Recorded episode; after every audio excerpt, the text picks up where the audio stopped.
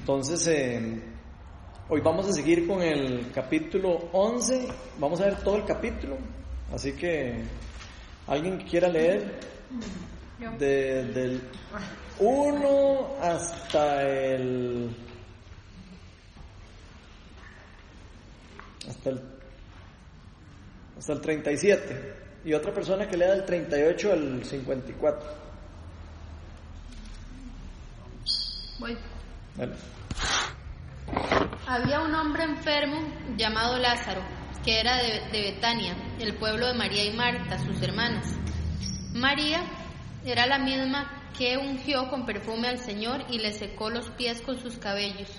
Las dos hermanas mandaron a decirle a Jesús, Señor, tu amigo querido está enfermo. Cuando Jesús oyó esto, dijo, esta enfermedad no terminará en muerte, sino que es para la gloria de Dios, para que por ella el Hijo de Dios sea glorificado.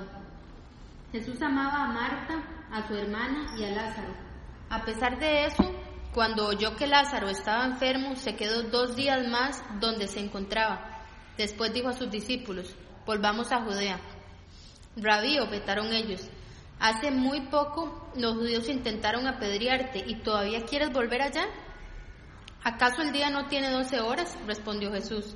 El que anda de día no tropieza, porque tiene la luz de este mundo, pero el que anda de noche sí tropieza, porque no tiene luz. Dicho esto, añadió, Nuestro amigo Lázaro duerme, pero voy a despertarlo. Señor, respondieron sus discípulos, si duerme es que va a recuperarse.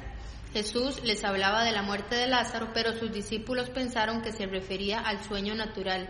Por eso les dijo claramente, Lázaro ha muerto y por causa de ustedes me alegro de no haber estado allí, para que crean, pero vamos a verlo. Entonces Tomás, apodado el gemelo, dijo a los otros discípulos, vayamos también nosotros para morir con él. A su llegada Jesús se encontró con que Lázaro llevaba ya cuatro días en el sepulcro. Betania estaba cerca de Jerusalén, como a tres kilómetros de distancia, y muchos judíos habían ido a casa de Marta y de María a darles el pésame, el pésame por la muerte de su hermano. Cuando Marta supo que Jesús llegaba, fue a su encuentro, pero María se quedó en la casa. Señor, le dijo Marta a Jesús, si hubieras estado aquí, mi hermano no habría muerto, pero yo sé que aún ahora Dios te dará lo que le pidas. Tu hermano resucitará, le dijo Jesús. Yo sé que resucitará en la resurrección, en el día final, respondió Marta. Entonces Jesús le dijo, Yo soy la resurrección y la vida. El que cree en mí vivirá, aunque muera, y todo el que vive y cree en mí no morirá jamás. ¿Crees esto? Sí, Señor, yo creo que tú eres el Cristo, el Hijo de Dios, el que había de venir al mundo. Dicho esto, Marta regresó a la casa y llamando a su hermana María, le dijo en privado, El maestro está aquí y te llama. Cuando María oyó esto, se levantó rápidamente y fue a su encuentro. Jesús aún no había entrado en el pueblo, sino que todavía estaba en el lugar donde Marta se había encontrado con él. Los judíos que habían estado con María en la casa dándole el pésame, al ver que se había levantado y había salido de prisa, la siguieron, pensando que iba al sepulcro a llorar. Pero María llegó a donde estaba Jesús y lo vio, se arrojó a sus pies y le dijo, Señor, si hubieses estado aquí, mi hermano no habría muerto. Al ver llorar a María y a los judíos que la habían acompañado, Jesús se turbó y se conmovió profundamente. ¿Dónde lo han puesto? preguntó. Ven a verlo, Señor, le respondieron. Jesús lloró. Miren cuánto lo quería, dijeron los judíos. Pero algunos de ellos comentaban, este que le abrió los ojos al ciego, ¿no podría haber impedido que Lázaro muriera? ¿Quién sigue el 38 al 54? Jesús resucita a Lázaro. Conmovido una vez más, Jesús se acercó al sepulcro, en una cueva cuya entrada estaba tapada con una piedra. Quiten la piedra, ordenó Jesús. Marta, la hermana del difunto, dijo, Señor, ya debe oler mal, pues lleva cuatro días aquí. ¿No te dije que si crees verás la gloria de Dios? Le contestó Jesús. Entonces quitaron la piedra, Jesús, alzando la vista, dijo, Padre, te doy gracias porque me has escuchado. Ya sabía yo que siempre me escuches, pero lo dije por la gente que está aquí presente para que crean que tú me enviaste. Dicho esto, gritó con todas sus fuerzas, Lázaro, sal fuera. El muerto salió con vendas en las manos y en los pies y el rostro cubierto con un sudario. Quítenle las vendas y dejen que se vaya. Muchos de los judíos que habían ido a ver a María y que habían presenciado lo hecho por Jesús creyeron en él. Pero algunos de ellos fueron a ver a los fariseos y le contaron lo que Jesús había hecho. Entonces los jefes de los sacerdotes y los fariseos convocaron una reunión del consejo. ¿Qué vamos a hacer? Este hombre está haciendo muchas señales milagrosas. Si lo dejamos seguir así, todos van a creer en él. Y vendrán los romanos y acabarán con nuestro lugar sagrado e incluso con nuestra nación. Uno de ellos, llamado Caifás, que ese año era sumo sacerdote, les dijo, ustedes no saben nada en absoluto, no entiende que les conviene más que muera un solo hombre por el pueblo y no que perezca toda la nación. Pero esto no lo dijo por su propia cuenta, sino que, como era sumo sacerdote ese año, profetizó que Jesús moriría por la nación judía. Y no solo por esa nación, sino también por los hijos de Dios que estaban dispuestos para congregarlos y unificarlos. Así que desde ese día convinieron en quitarle la vida. Por eso Jesús ya mandaba al público entre los judíos. Se retiró más bien a una región cercana al desierto, a un pueblo llamado Efraín, donde se quedó con sus discípulos. Faltaba poco para la Pascua judía, así que muchos subieron del campo a Jerusalén para su predicación ceremonial antes de la Pascua. Andaban buscando a Jesús y mientras estaban en el templo comentaban entre sí, ¿qué les parece? ¿Acaso no vendrá las fiestas? Por su parte, los jefes de los sacerdotes y los fariseos habían dado la orden de que si alguien llegaba a saber dónde estaba Jesús, debía denunciarlo para que lo arrestaran. Ok. Vamos ahora sí. ¿Qué les, ¿Qué les gusta de eso? ¿O qué les, algo que hayan leído que les llamara la atención o que les hablara Dios hoy? A mí me llama mucho la atención eso impacta, porque yo me imagino, o sea, no sé por qué, por qué habrá sido, si habrá sido de la misma impotencia de que sus amigos del alma no están creyendo en él, porque no están creyendo que él va a resucitar a, a, Lázaro, ¿verdad?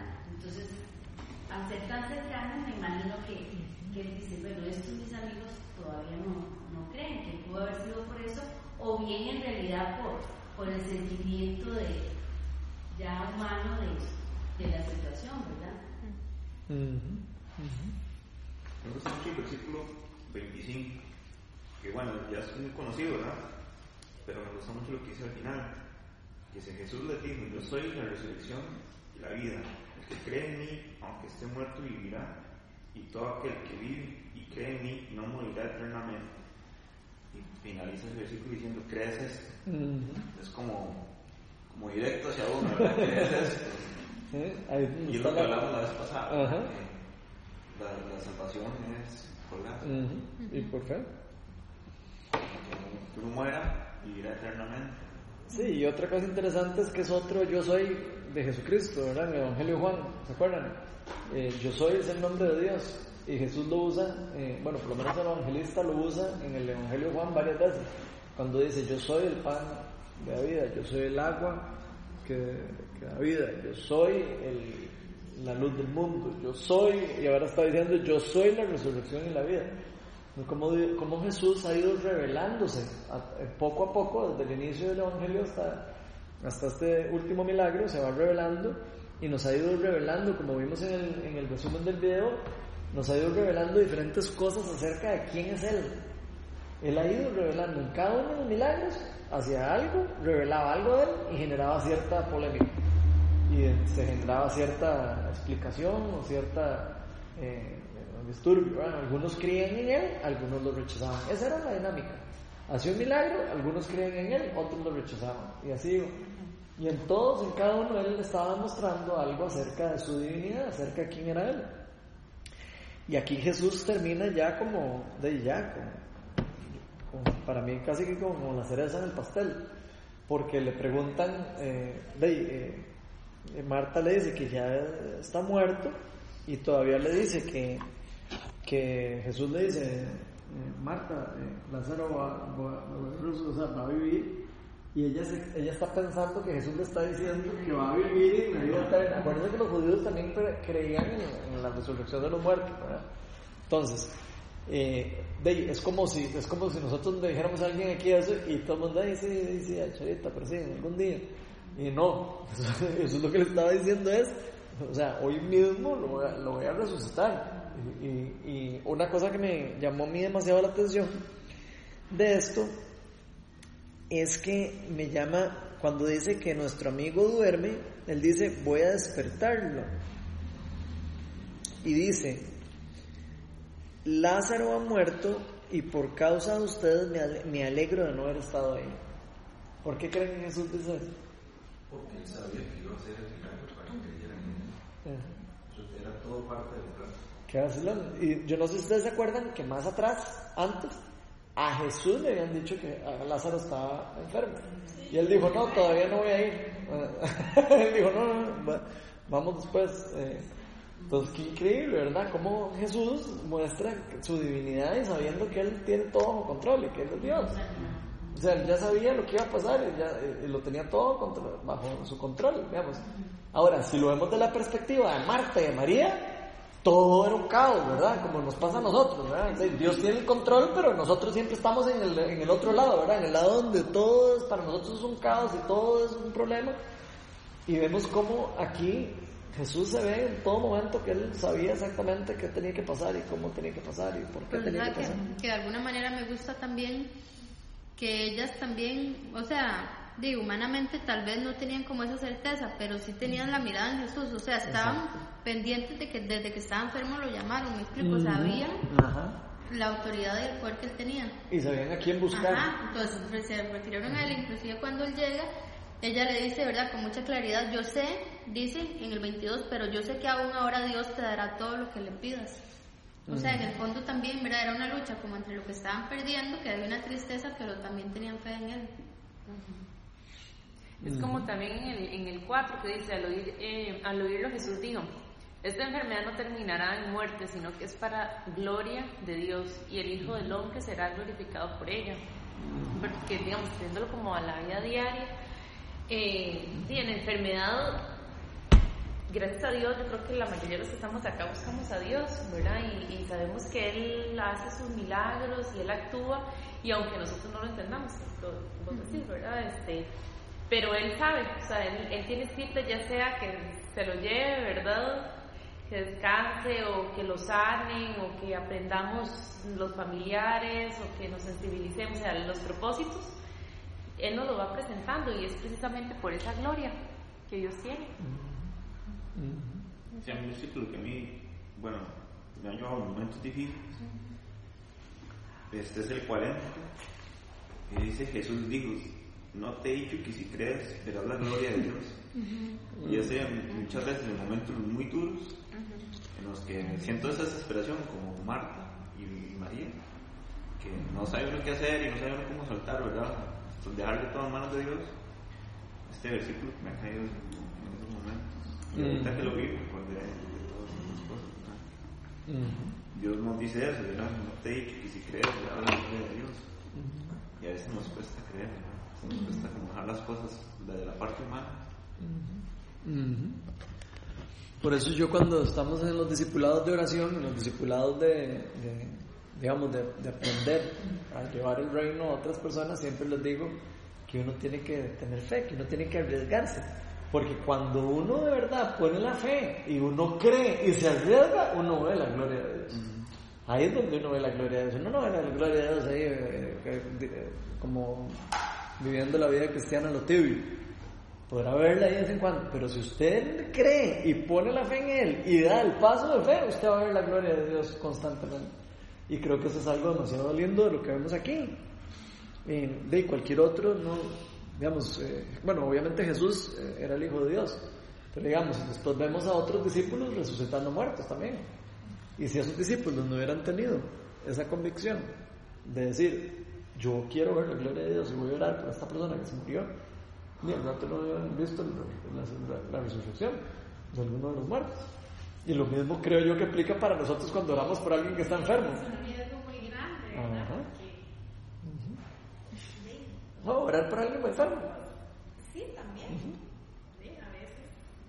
este, Pues también depende cómo lo veamos uno, porque casi siempre uno lo ve de ese lado como el riesgo, pero en realidad no es tanto el riesgo, sino la otra parte, o sea, el otro 50 es de más bien lo que podríamos ver, ¿me explico?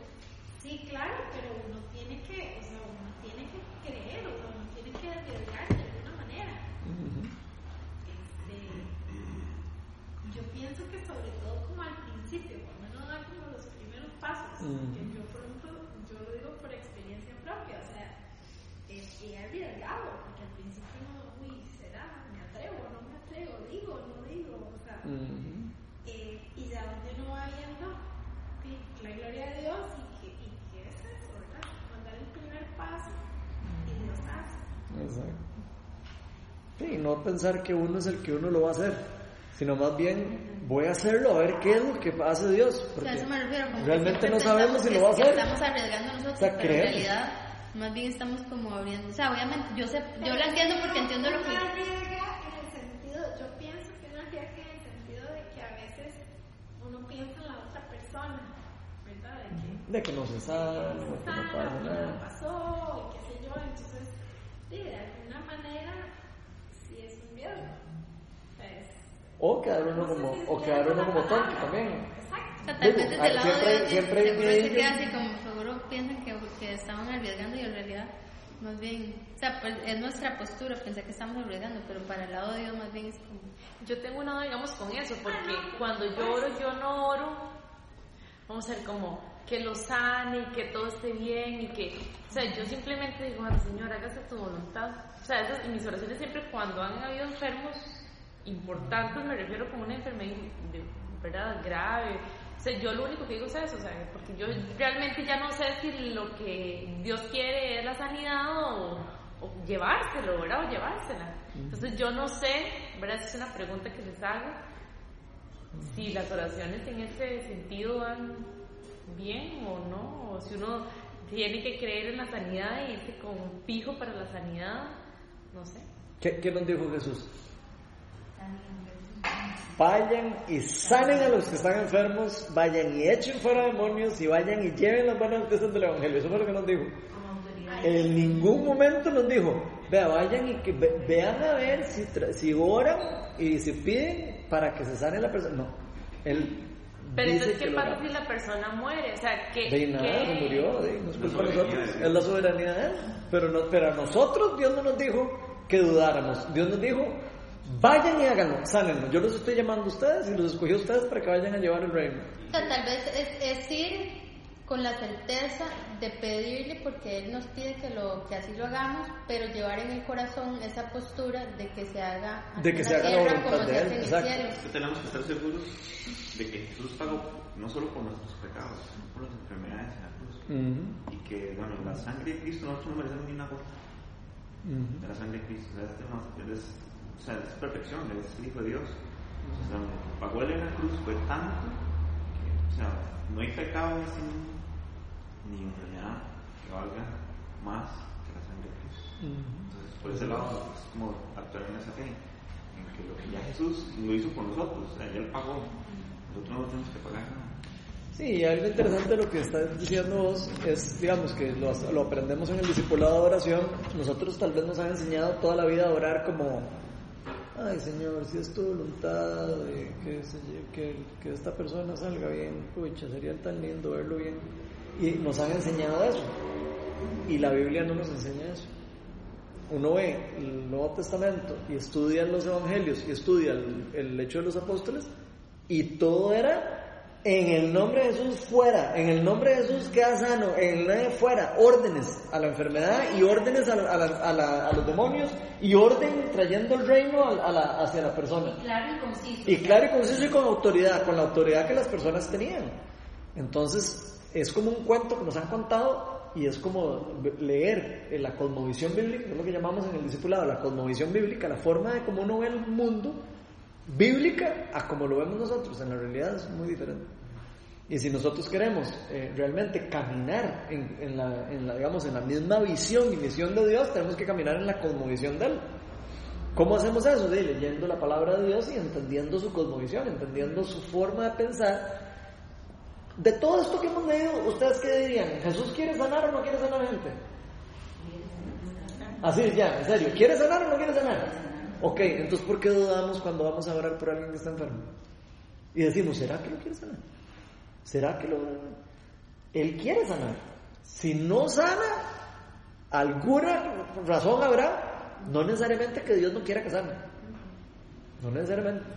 Puede ser que, puede ser que sí, puede ser que sí haya algún propósito, alguna cosa, como puede ser también guerra espiritual, que la guerra espiritual también está en juego. Bueno, pero ¿qué tipo de sanidad? Ah, no, estoy hablando de sanidad espiritual, estoy hablando de sanidad demoníaca, estoy hablando de, todos los, de todas las esferas de la sanidad que podemos descubrir, ¿verdad? Desde una sanidad física hasta una, una enfermedad espiritual. Pero generalmente, casi todas, de alguna manera, es una guerra espiritual, porque Exacto. Dios no es el que manda. No, Dios no es el que hizo la enfermedad. ¿Usted podría explicar un poquito más de, de la guerra espiritual? Digamos, porque, no sé, digamos, Ok, guerra espiritual, ¿qué significa? El mundo después de que cayó el pecado, después de que Adán peca, Satanás agarra poder sobre la humanidad. Entonces la Biblia nos enseña que el rey, de este- el, el príncipe de este mundo es Satanás. ¿Qué quiere decir esto? Que nosotros le entregamos a Satanás el poder que teníamos. Entonces, eh, eso fue una maldición que entró con el pecado. Entonces, Satanás se, go- a- se- se hace eh, príncipe del mundo. Y por el pecado, que Dios eh, tiene que sacar al ser humano de su protección del Edén. Entonces queda el ser humano en el mundo. O sea, queda en el mundo sin la protección de Dios porque nosotros quisimos salirnos de la protección de Dios. Entonces, ¿qué hace Dios? Tratar de llevarnos de vuelta hacia donde Él, tratarnos de llevar de vuelta hacia el reino. ¿Cómo lo hace? Hace todo un plan, primero enviando unos profetas, después enviando, primero revelándosele a las personas que ya no creían en Él. Porque eh, Dios dejó que la humanidad, eh, Dios tiene una cosa muy peculiar y, y es, Dios no obliga a nadie a acercarse a Él por obligación. Entonces, si la humanidad se quiso alejar de Él, Él deja a la humanidad irse, pero va detrás de Él, pero va siempre detrás a buscarlo. Entonces Dios siempre nos empezó a buscar, pero la humanidad no quiso escuchar. Entonces Dios empieza a revelar de diferentes formas. Empieza a revelar primero con profetas, primero escoge un pueblo, Abraham, y lo, lo bendice, y después manda los mandamientos, como una, hace un segundo pacto con la humanidad, con este caso con el pueblo de Israel, para sellar un pacto, digamos, de, eh, como diciéndoles, vean, el mundo está en caos, en, en pocas palabras, para explicar la ley. El mundo está en caos. Ok, yo les voy a dar a ustedes las reglas de cómo ustedes van a estar protegidos. Ok, si ustedes hacen esto, ustedes van a estar protegidos del mal. Si no hacen eso, van a estar, Satanás va a poder eh, tener poder sobre ustedes. Prácticamente es eso lo que él hizo. ¿Y, ¿Y para qué mandó la ley? No mandó la ley para que las personas que lo cumplieran se, se- se pudieran ir al cielo, ¿no? Jesús, si hubiera hecho eso, no hubiéramos tenido que sacrificar, corderos una vez al año. Él manda la ley para, como para marcar la cancha y decir, este es el reino de los cielos y este es el reino de las tinieblas. ¿Ok? Ahora, ¿ustedes a dónde quieren caminar? ¿En el reino de las tinieblas o en el reino de los, de los cielos? ¿Ok? Ahora, para, para poder pagar ese problema, ese pecado, ustedes van a sacrificar un cordero y les da toda una, toda una forma de cómo pagar ese pecado porque la, la palabra de Dios dice que la paga el pecado es muerte. O sea, solo la única forma de pagar el pecado es por medio de que algo muera, alguien muera. En ese caso, el cordero eh, pagaba el saldo del pecado en esa época. Después de eso, Jesús manda a su Hijo al mundo como cordero de Dios, como el único co- y último cordero, para que pagara por el pecado del mundo entero y ya no tuviéramos que sacrificar más corderitos y ya se acabara el asunto. Pero la ley quedó, la ley quedó igual eh, puesta ahí, ya estaba puesta. Entonces, ¿qué es lo que pasa con la guerra espiritual? De, Satanás sabe que nosotros tenemos la ley. Satanás sabe que Dios ya nos habló. Satanás sabe que usted tiene la voluntad de escoger si quiere caminar por aquí o si quiere caminar por aquí. Usted escoge. ¿Qué quiere? ¿Quiere caminar aquí o quiere caminar aquí? Entonces, al Satanás saber que usted puede escoger rechazar a Dios, él tiene poder sobre vos. Inclusive va a tener poder sobre influir en alguien de que se vaya por aquí o se vaya por aquí. Entonces la guerra espiritual es una guerra que hay de dos reinos, un choque de dos reinos. El reino de las tinieblas que gobernaba el mundo sin restricción. Jesús cuando viene al mundo invade, es como si invadiera aquí, invade el reino, pone una estaca y dice, aquí está, ya, ya traje yo el reino. Pone una estaca y dice, a partir de hoy la muerte ya no tiene poder, le quita el poder a, Satanás de la muerte. Satanás tenía el control de la muerte y de todo. a partir de ahí Jesús derrota la muerte. Y por medio del sacrificio de Jesucristo todos tenemos la libertad de la resurrección y la vida. ¿Ok? Entonces, ¿qué pasa con eso? ¿Qué cree, que, ¿Qué cree que pasa cuando Satanás estaba feliz gobernando aquí, haciendo loco, y llegó alguien y le puso aquí una estaca? Él, está tratando de a todos los que están aquí, que no saben bien si están aquí o si están aquí o están por aquí o por allá, es lo que está tratando de decirles, ve, Dios, Dios no existe, Dios no es, es, mentira, todo es mentira. ¿Para qué? Para que todas estas personas que están en el mundo se pierdan, se pierdan en el, en el pecado y se mueran. ¿Y quién gana? Satanás. Porque él lo que vino es a destruir la creación de Dios. Desde el inicio lo que él vino a hacer el mundo fue engañar a Adán y Eva, hacerles creer que lo que Dios les dijo era mentira. Dios les dijo, no cojan del árbol del bien y del mal, porque si ustedes cogen de eso van a morir. Y no hicieron caso, le quisieron creer más a las mentiras de Satanás. Y es constante, eso es una representación constante de lo que nosotros hacemos. Dios ya nos dijo, vean señores, no coman del árbol de manzanas, porque el árbol de manzanas, eh, si se comen la manzana, les va a comer un gusano se, puede comer un gusano. Eso es lo que él hizo con la ley. Entonces, si nosotros no hacemos caso con eso, ¿qué es lo que estamos haciendo? Dándole poder a Satanás para que lidere nuestras vidas. Entonces, hay una guerra espiritual, hay un choque de dos reinos que están en, choque. Jesús lo trajo, el reino de los cielos, y por eso él decía, eh, vayan y anuncien de que el reino está cerca. Por eso él decía, vayan y proclamen, eh, a cualquier lugar que vaya, vayan y proclamen que el reino ya llegó. El reino que estaba aquí, que todo el mundo estaba diciendo, Dios está larguísimo. Jesús dijo, el reino está ahora aquí, a la par de ustedes. sí, digamos, sí, más o menos era como la idea, pero digamos, eh, contextual, o sea, poniéndolo con lo que es enfermedades, digamos, porque, porque decir que es una guerra espiritual, digamos, una enfermedad que para, para cuestionar no a uno la fe a Dios o digamos... Ok, la enfermedad no era parte de la creación. En el Edén no había enfermedad, ni había sufrimiento, ni había nada. La enfermedad entra como resultado del pecado. No solo la enfermedad, sino la muerte. La muerte tampoco existía. La muerte entra al mundo con la caída del pecado.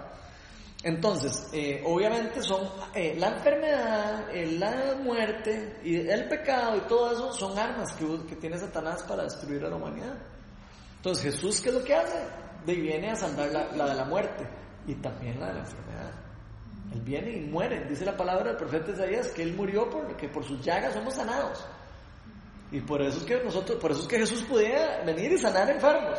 Y por eso es que los apóstoles podían venir y poner manos y sanar a otras personas enfermas. Y por eso pasaba Pedro caminando y la sombra de Pedro sanaba enfermos de lepra. ¿Por qué? Porque el reino de los cielos, el Espíritu Santo que Dios dejó aquí, lo dejó en la tierra para empoderar a los hijos de Dios.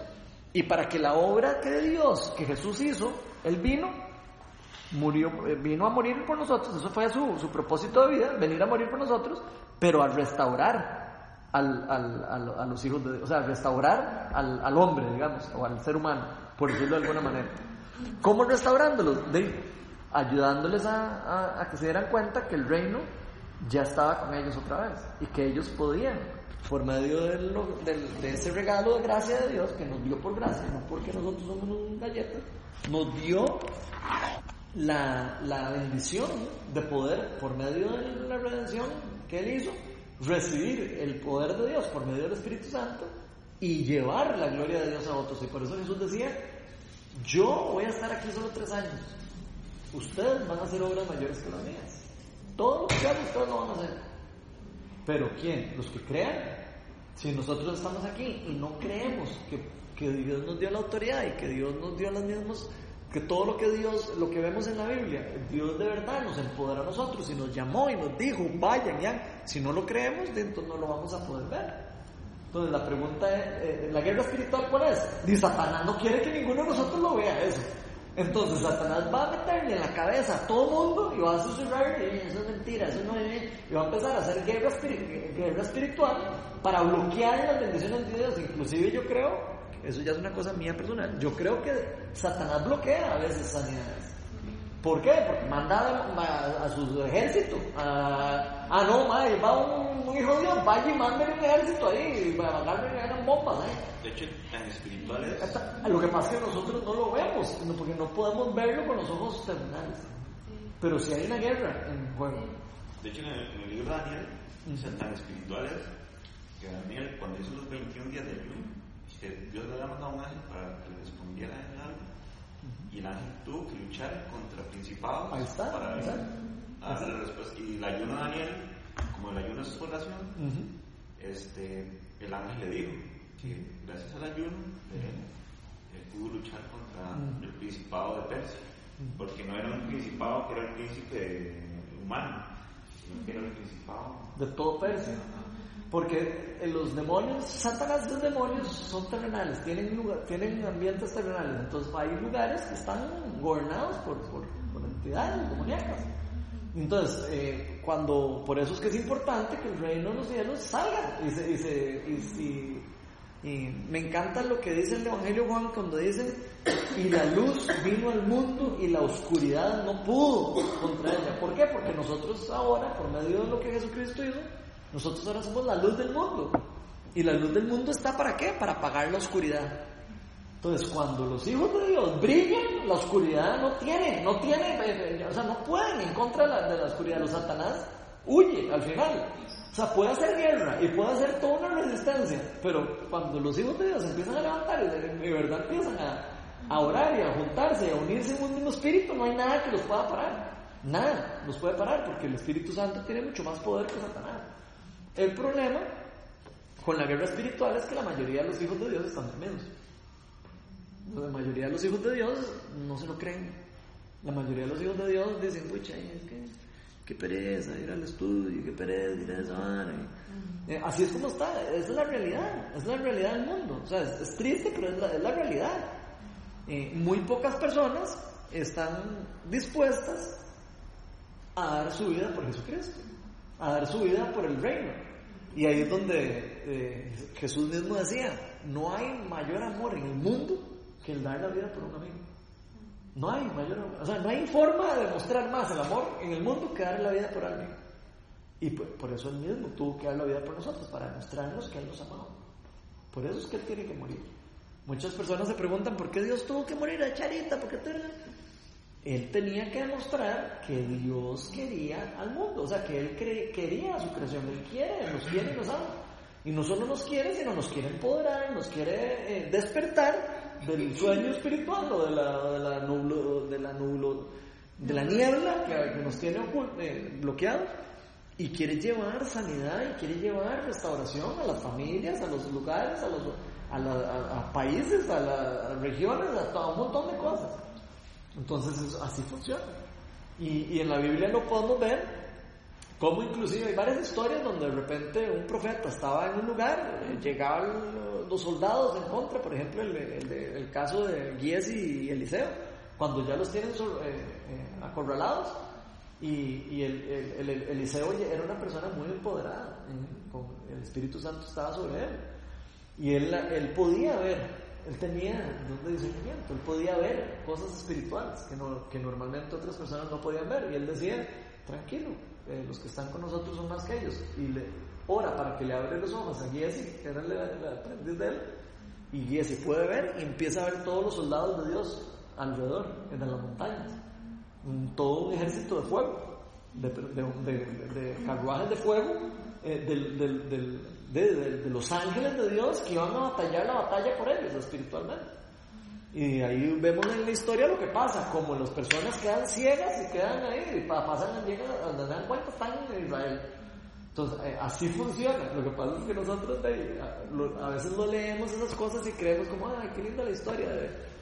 Y al revés, más bien ahí es donde está la verdad. La verdad, dice la palabra de Dios, que es lo que nos va a hacer libres. La, en la carta de, de Pablo a los Efesios, que dice, que afirma eso que estás diciendo, lo voy a leer, que Ujú, dice, póngase toda la armadura de Dios para que puedan hacer frente a las artimañas del diablo, está. porque nuestra lucha no es contra carne, no es contra seres humanos, sino contra potestades, contra autoridades, contra potestades que dominan este mundo de tinieblas, contra fuerzas espirituales malignas en regiones celestiales. Por tanto, póngase toda la armadura de Dios para que cuando llegue el día malo puedan resistir hasta el fin firmeza. Amén. Y vean qué importante eso. Vean qué importante eso. ¿Qué pasa si un hijo de Dios anda con una pistolita de agua por el mundo? ¿Qué creen que le pasa? A los demonios y todos los potestades andan armados de verdad, no andan armados de. No es que andan ahí con ahí, con una- No, esos maes están armados bien y están bien organizados. Eso sí, eso sí saben. Y eso sí creen en Dios. De que Dios nos va a meter en un lago de fuego. Eso sí saben lo que les espera. Entonces, ellos sí ellos quieren destruirlo a uno. Y por eso es que destruyen familias, por eso es que destruyen matrimonios, por eso es que destruyen... ¿Por qué? Porque las familias le abren la puerta a Satanás. Los hijos de Dios tienen una ventaja. Y es que cuando nosotros le entregamos la vida a Cristo, Cristo sana nuestro pecado y nos limpia y nos hace hijos de Dios. Pero eh, si nosotros a partir de ahí no vivimos y no le hacemos caso a Dios, nosotros abrimos puertas a que Satanás gobierne nuestra vida. Inclusive, aunque Jesucristo haya pagado por nosotros. Seguimos siendo esclavos Se- del pecado. seguiremos siendo esclavos del pecado porque nosotros estamos dejando ser- estamos prefiriendo vivir en pecado. La palabra decía, la palabra de Dios dice, y hay personas que llegaron y prefirieron eh, volver a comerse el vómito que habían vomitado, que había que algo, eh, vómito de un perro, volverse a comer. Entonces, así es la guerra espiritual. Entonces, si uno no, eh, si uno no está atento, si uno no está con los ojos abiertos, si uno no realmente está caminando y, con discernimiento espiritual de lo que está pasando, cuando hay un problema, un pleito, inclusive hasta entre personas y todo, uno tiene que saber, aunque a veces es difícil y todo, pero uno tiene que saber que hay guerra espiritual. Satanás está tratando de, de- a usted dejarle aquí, a usted quitarlo, a usted separarlo de su esposo, a usted el otro, a mí separarme del otro. Eh, Entre más él pueda destruir, él fascinado. Entonces nosotros somos los que tenemos que estar muy conscientes de las armas con las que estamos peleando. Si nosotros creemos que estamos peleando contra, eh, contra mi mamá y contra mi papá y contra no sé quién, eh, vamos a estar totalmente fritos, vamos a estar listos, nos van a almorzar, con- nos van a comer a todos vivos. No, tal vez, eh, tal vez Satanás ve que nosotros estamos viviendo una vida ahí, que, que estamos alejados de Dios, tal vez no se preocupe tanto por hacernos tanto mal, pero ¿por qué? Porque sabe que estamos eh, destinados a la perdición. Pero sí, pero, y ahí uno podría decir, ¿por qué algunas personas que no creen en Dios les va tan bien? ¿Por qué creen? ¿Qué creen que, qué creen- qué creen que gana Satanás si una persona sigue creyendo que está bien y no tiene el Hijo de Dios? De que se muera y que quede eh, destinado a la muerte. De que Así de serio es. Dios lo libre de un demonio, pero ese demonio va a llamar siempre. Sí, bueno, eso sí, eso sí ustedes lo liberan de un demonio y usted quiere seguir viviendo lo mismo. Pero eh, la palabra de Dios es muy clara acerca de cómo nosotros tenemos que vivir la vida. Que, que Dios quiere que nosotros vivamos super religiosos.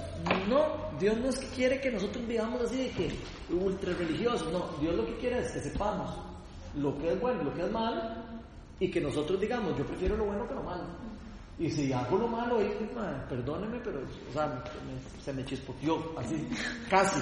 Se me chispoteó, pero ya yo no quiero pegar a esto porque yo no quiero, yo no quiero nada que ver con ese rataracho con patas que anda ahí molestando.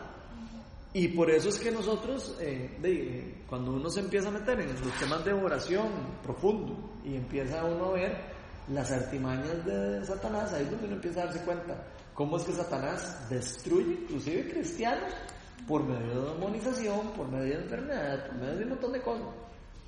Entonces, eh, eh, esos son realidades espirituales que nosotros tenemos que aprender y que tenemos que y, crecer en cono- ahí es donde yo creo que Pablo dice y crezcan en conocimiento de nuestro Señor Jesucristo porque nosotros no podemos pasar por ignorantes mejor nos, nos armamos bien nos ponemos la armadura completa y salimos a batallar la batalla bien vestidos Y la espada, la palabra de Dios es lo que... pero vean qué interesante, las los zapatos, pónganse el calzado para predicar el evangelio, o sea, que hay que la armadura incluye ir a predicar el evangelio. Pónganse el cinturón de qué? De la verdad. Si usted no anda ceñido en la verdad, se le caen los pantalones. ¿Es cierto? Si usted no anda ceñido en la verdad, ahí cualquier viene y le y le caen los pantalones, le caen calzoncillos. bueno. Pónganle atención a lo que significa cada una de las cosas. ¿La coraza de qué? De la justicia. ¿Y qué significa la justicia? La coraza es la justicia. Si yo ando caminando en justicia, la- de- estoy protegido. ¿De qué? De, de- de- de que me metan un espadazo aquí, en primer clave. Entonces, la justicia, el caminar según las- las- las- la, la ley, según caminando, o tratar de caminar según la ley, porque nadie puede caminar según la ley sin, sin el poder del Espíritu Santo, ¿verdad? Es importante eso. Si yo no, eh, es como si anduviera sin, sin coraza. Yo me quito la coraza y me puede entrar una cuchilla inmediatamente. ¿El casco de qué? ¿Ok? ¿Por qué? ¿Qué pasa? La, la cabeza es lo más suave, lo, lo más fácil de engañar. ¿Y qué tengo que saber yo? Que soy salvo. Por ahí entra la mentira. Lo que hablamos la vez pasada. Si yo logro hacer que don Rafael se sienta que él no es un hijo de Dios, ya me lo almorcé. Satanás se lo almuerza. Sí, con, con respecto Ay, Paula, es que todavía ella cree que todavía no es cristiana. Ella todavía cree que Dios no ha muerto por ella, entonces, dime, que anda sin casco, esta doña le cortamos la cabeza, espiritualmente. No, en serio, así no, así no es Satanás. No, que lo que quería decir de eso es que si bien es cierto, como hablábamos el otro día, la salvación la tenemos, él se aprovecha porque sabe que si ataca, digamos, a los cristianos, ¿verdad? A los que siguen, que son la luz, que son los que muestran, ¿verdad? Que somos cartas escritas, de ahí otra gente va a dejar de seguirlo, porque entonces como de, o sea, nosotros somos al final los que los que estamos trabajando para él. ¿Me explico? Entonces, Somos el si nos ejército de afecta Dios. Como, como cristianos, entonces sí, también afecta a los otros. No, y eso para más que no duro lo a han nosotros. conocido. Eso es más duro a nosotros que a los que ya tienen el mundo. Ah, obvio. Satanás va a agarrar a, a los que están en primera fila y les va a tirar flechas. Y si usted no tiene su escudo de la fe, por cierto, del otro, del otro, de la otra parte, el escudo de la fe es para protegernos. La fe nos protege. Cuando yo le digo a usted, no existe Dios, ¿usted qué hace? ¿Qué le pasa? Yo sí creo en Dios. Y usted no puede decirme nada. Todas las flechas, todas las mentiras que usted me tire, yo me cubro con mi escudo, mi fe. Mi fe no me... Por aquí no pasa nada. Eh, mi fe me protege de todo. ¿Y entonces qué hace Satanás? Ay, está muy está cre- creyendo mucho. ah, voy a dañar el hígado y pa, y le daña algo. Y entonces la persona se enferma y ya perdió toda la fe. Ay, charita, ya me enfermé y ahora ya me morí, ahora ya no soy hijo de Dios, ahora Dios no me quiere. Y, todo empieza otra vez a meterme ¿eh? y termina uno pensando que entonces Dios no quiere matar a uno y que Dios no lo quiere y, termina todos enredados. Entonces, esa es la guerra espiritual es las mentiras de Satanás queriendo alejarlo uno de Dios, engañándolo, haciéndolo creer que Dios es malo, donde Dios no es malo. Dios no quiere que nosotros estemos enfermos, Dios no quiere que nosotros estemos, eh, eh, que vivamos en, destrucción, en pobre, hasta la pobreza. Dios dice que Él no, no, no le, o sea, dice que los pobres van a existir siempre, pero Él no quiere eso, ese no era, lo que, ese no era el plan perfecto que Él tenía para nosotros. Él quería darnos toda la abundancia y nos lo dio toda la abundancia. Ahora, ¿cuál es la buena noticia de toda esa mala noticia? Porque la mala noticia es que se cayó todo y está todo destruido y el reino está en colapso. Ahora estamos en, un- en una batalla espiritual. Pero va a llegar un momento en donde Cristo va a venir otra vez a restaurar eso. Y eso es en la segunda venida de Jesucristo. Jesús dice que va a venir a derrotar por completo ahora sí a Satanás. Pero mientras nos dejó a nosotros a, a batallar la batalla que Él está peleando.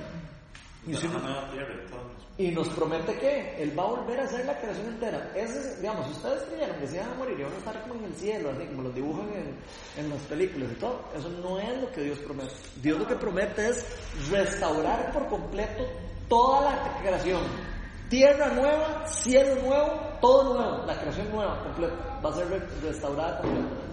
Como, de- como tenía, como era, o como debería haber sido desde el inicio. Qué chido, tú sabes, sin motos, sin carros, sin. Bueno, eh, eh, no, no lo tiene tan así, sin sufrimiento, sin dolor, sin enfermedad, sin llanto, dice la palabra de Dios.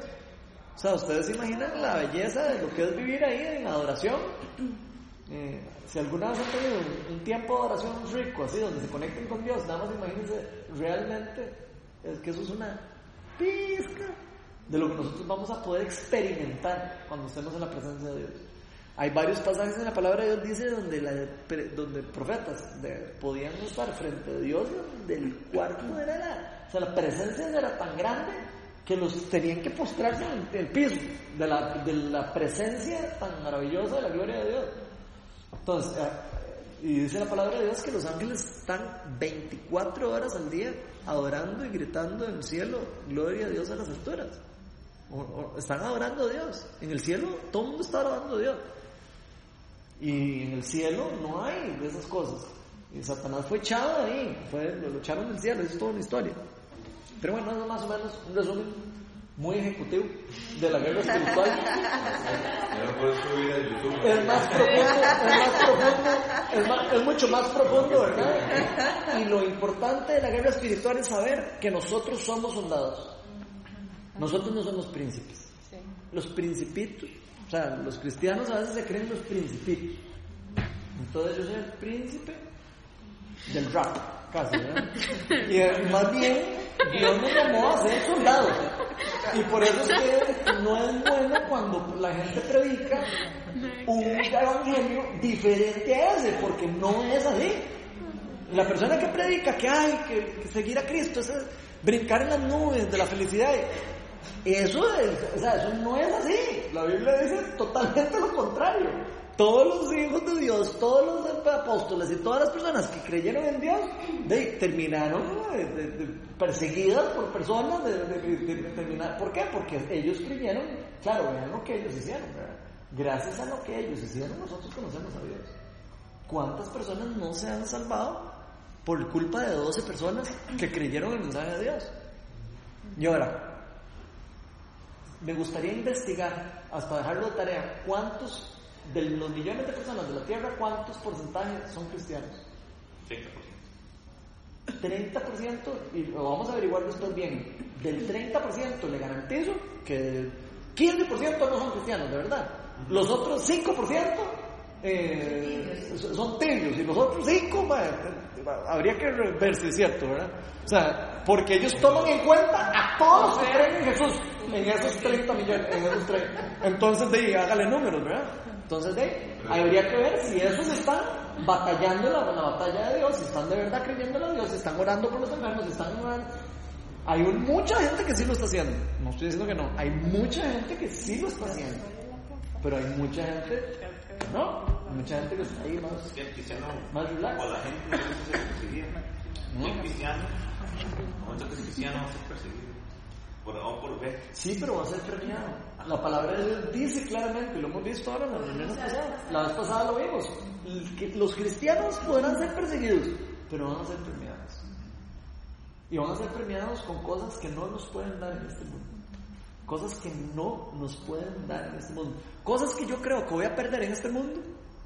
Todos los, los sábados y los martes que yo, Ronald, he dado y entregado para Dios, no es que yo los he perdido. Eso es algo, verdad, nada, a la par de lo que Dios nos va a. Es rico. Uno lo, pesa y uno dice, ay, qué montón de tiempo. que Y no, eso es, es, es nada con respecto a lo que Dios nos va a dar. Y cuando nosotros entendemos eso, nuestra vida cambia. Porque entonces nuestras prioridades cambian, eh, la perspectiva cambia y empiezo a darme cuenta que sí, que, que yo me he dejado llevar mucho por las mentiras de Satanás y empiezo a ver para atrás y empiezo a decir, claro, de sí, con razón es que estoy con este problema. ¿Por qué? Porque he estado caminando totalmente alejado de Dios. Tal vez algunas cosas no son por culpa mía, ¿cierto? Hay algunas cosas que, que nos pasan, como en el discipulado yo lo estoy enseñando más a profundidad de eso. Hay cosas que son resultado del pecado generacional de otras personas atrás de nosotros. Inclusive el pecado original. Es, una, es un pecado generacional. Es un pecado que nosotros heredamos. ¿no? Nosotros no hicimos nada para recibir. ¿Cierto? Igual pasa con nuestros antepasados. Hasta una cuarta generación, dicen, dice la palabra. Y igual pasa con las cosas que nosotros hacemos a veces y que creemos que no pasa nada y que no pasa nada aquí. Y, y digo, nos damos cuenta, estamos, digo, estamos adorando más a Satanás que a Dios. Y ahí es donde viene la parte de, de la idolatría, que es parte de la guerra espiritual también. Entonces eso es, ¿qué creen? Tal vez ya para cerrar, porque se me fue todo el rato. ¿Qué creen que, qué creen que significa? No, porque es muy, la pregunta es muy, muy buena. Y, y no, vea, vea lo que le voy a decir, vea lo voy a decir. Esa respuesta que usted recibió hoy ya vale todo lo que estoy diciendo. ¿Por qué? Porque así funciona Dios. O sea, y tenemos que entender que funciona así. O sea, si un día es para hablarle a una persona, todos le hablamos a esa persona. ¿Por qué? Porque es lo que el Espíritu Santo está queriendo hacer, no, no es lo que Ronald quiera ni lo que ustedes quieran. Aunque alguien ya se sepa el cuento de la guerra espiritual. ¿Es cierto? Y tenemos que verlo así.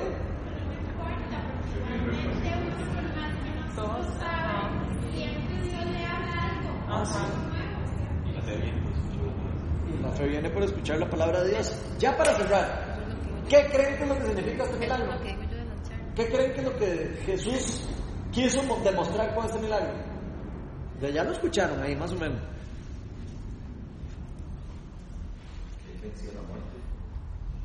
Que Él venció la muerte. No solo eso, sino que Él tiene las llaves, o sea, que Él puede resucitar a los muertos.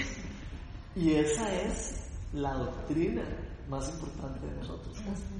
La doctrina de la resurrección. Y eso es la promesa que todos nosotros nos hace a nosotros de verdad, pucha, de saber de que por, aunque esté pasando esto malo, lo que sea, yo voy a estar sentado a la par de Dios, a la par de Dios en algún momento, me muera. Esta enfermedad me mata, ¿sí? me matará aquí, pero yo voy a tener una vida eterna que va a ser mucho más larga que la que tengo aquí, que es temporal. Y esa es la promesa que nosotros tenemos que guardar con el escudo, la fe, con la coraza y con el casco y con todo así, porque esa promesa es lo más importante. Saber que Dios ya pagó por nosotros para que nosotros tengamos esa, esa vida. Y nadie nos lo puede quitar. Volviendo a la vez pasada, ni la muerte, ni la vida, ni los ángeles, ni los demonios, ni nada, ni nada nos puede apartar de lo que Dios nos da. Una vez que Dios nos lo da, Dios nos lo da. Y eso es muy importante. Y eso va a cambiar mi forma de pensar, va a cambiar mi forma de reaccionar, va a cambiar mi forma de ser, mi forma de vivir en general. ¿Algún comentario?